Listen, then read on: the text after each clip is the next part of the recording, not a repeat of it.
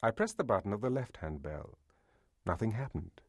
I was about to ring again when I saw I was being observed through a peephole. After a long moment, the door finally opened, and I was ushered inside by a surly-looking young man with a huge round head. Mr. Norris soon joined me, looking unwell. He greeted me, then began a tour of the flat. We were interrupted by a sudden outburst of voices from the entrance hall.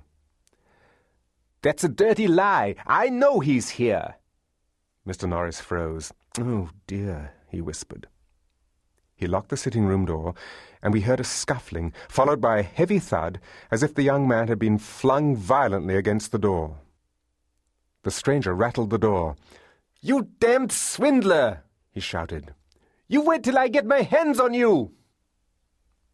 It was also very extraordinary that I forgot to feel frightened. I looked to Mr. Norris, who nodded encouragingly at me.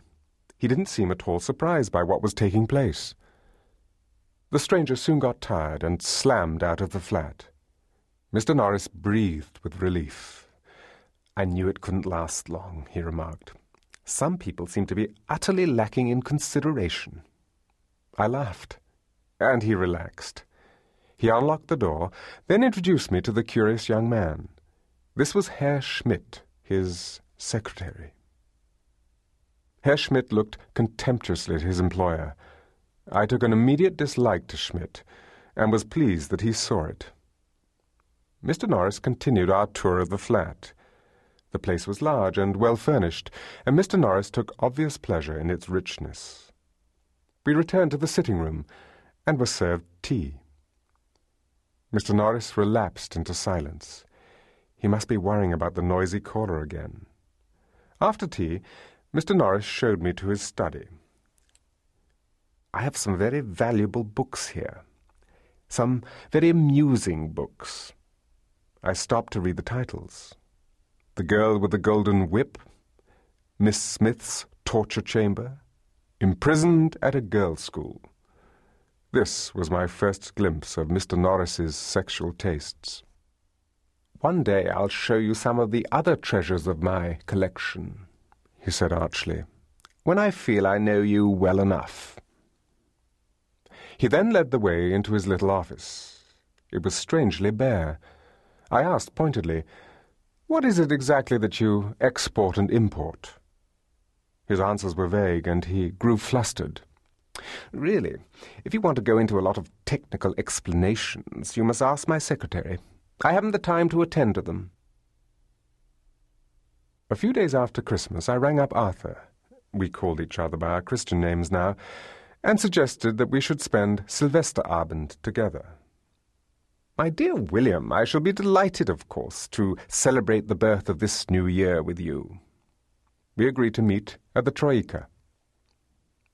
On New Year's Eve, after some hunting, I came upon Arthur in a corner of the Troika.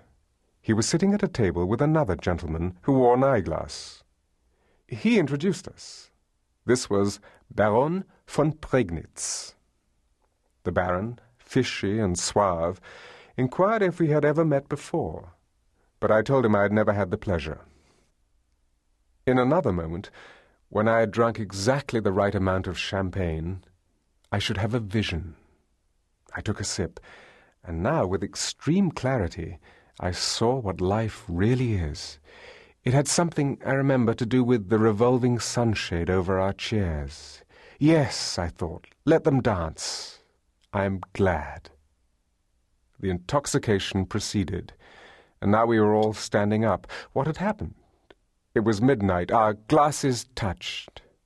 We made appropriate toasts, and a tremendous crash exploded from the band. Like a car reaching the crest of a mountain, we plunged headlong downwards into the new year. The events of the next two hours were somewhat confused. We were in a small, crowded bar. Then we were wandering through the streets.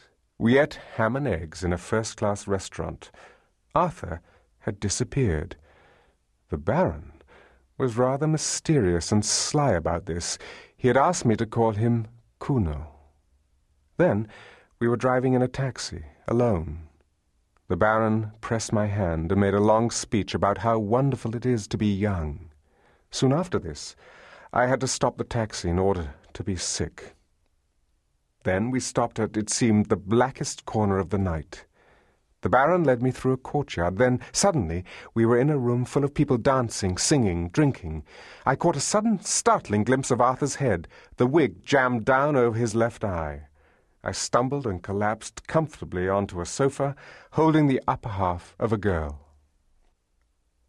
I sat up, feeling suddenly quite sober. Opposite me sat Arthur, with a thin, dark girl on his lap. Except for a little hair around the base of the skull, he was perfectly bald. What on earth have you done with it? I exclaimed. Arthur pointed to the bust of Bismarck, now draped rakishly with Arthur's wig. Arthur addressed the dark girl on his knee. You're very silent, Annie. You don't sparkle this evening. Annie smiled, a slight, self-possessed whore's smile. Arthur's hand was straying abstractedly over Annie's thigh. She smacked it sharply. Oh dear, I'm afraid you're in a very cruel mood this evening. I see I shall be corrected for this. Mm-hmm. Annie is a very severe young lady. Arthur sniggered loudly. When I looked up again, Arthur and Annie had disappeared. I staggered to my feet to go look for them. An agonized cry came from the lighted room ahead of me. Nine! Nine! Mercy! Oh dear! Hilfe! Hilfe! There was no mistaking the voice. They had Arthur in there and were robbing him. I might have known it. We were fools to have poked our noses into a place like this. I pushed the door open. The first person I saw was Annie. She stood in the middle of the room. Arthur cringed on the floor at her feet. He had removed most of his garments. Our large hostess, Olga, towered behind him, brandishing a heavy leather whip. You call that clean, you swine? she cried. Do them again this minute, or I'll thrash you till you can't sit down for a week. She gave Arthur a smart cut across the buttocks. He uttered a squeal of pain and pleasure, and began to brush and polish Annie's boots with a feverish haste. Mercy! Mercy! Arthur's voice was shrill and gleeful. Stop! You're killing me! Olga administered another cut. Oh! Oh! Mercy! Stop! They finally saw me. My presence did not seem to disconcert them in the least. Indeed, it appeared to add spice to Arthur's enjoyment. Oh dear! William, save me! Goodness knows what they won't be making me do in a minute. Come in, baby, cried Olga. Just you wait. It's your turn next. I'll make you cry for mummy.